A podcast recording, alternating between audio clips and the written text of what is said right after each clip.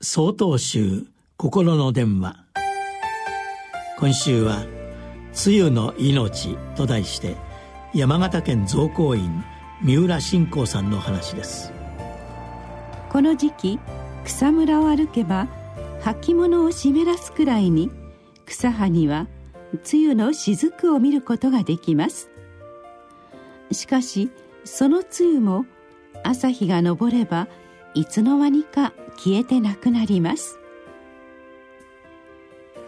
朝日待つ草葉の梅雨のほどなきに急ぎな立ちそ延べの秋風。道元禅師が草葉についている朝露を人の命に例え全てのものは常に移り変わる無常の教えを読まれた歌です。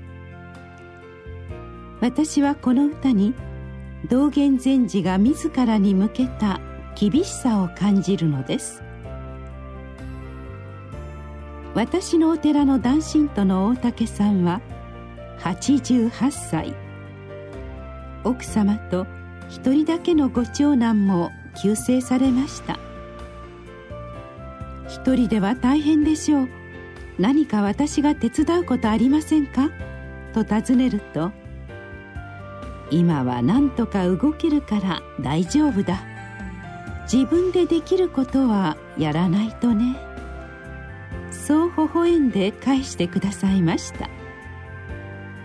そして少し間を置いて最近迷惑かけたくないっていう人が多いけどいずれ誰でも間違いなく人様のご面倒になる。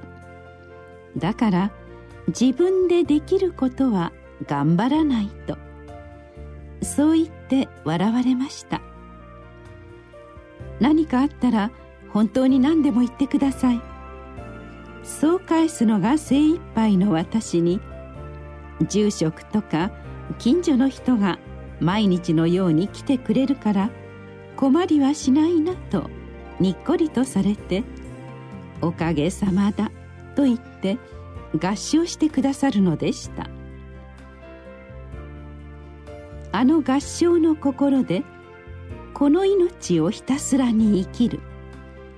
そんな大竹さんの姿に大事なことを学んだ思いでした。いつこの梅雨が葉の上から落ちるかは誰にも分かりません。草葉にきれいについている朝露には大自然の景色がそのまま映り込んでいますが私たちの梅雨の命にもまたたくさんの縁という景色が映り込んでいます。出会いも別れも酸いも甘いもすべて私たちの命です。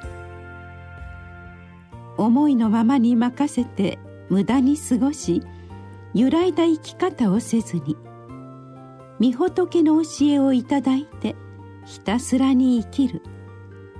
そんな私自身をしっかりとこの梅雨の命に移して生きてみようと思うのです。9月11日よりお話が変わります。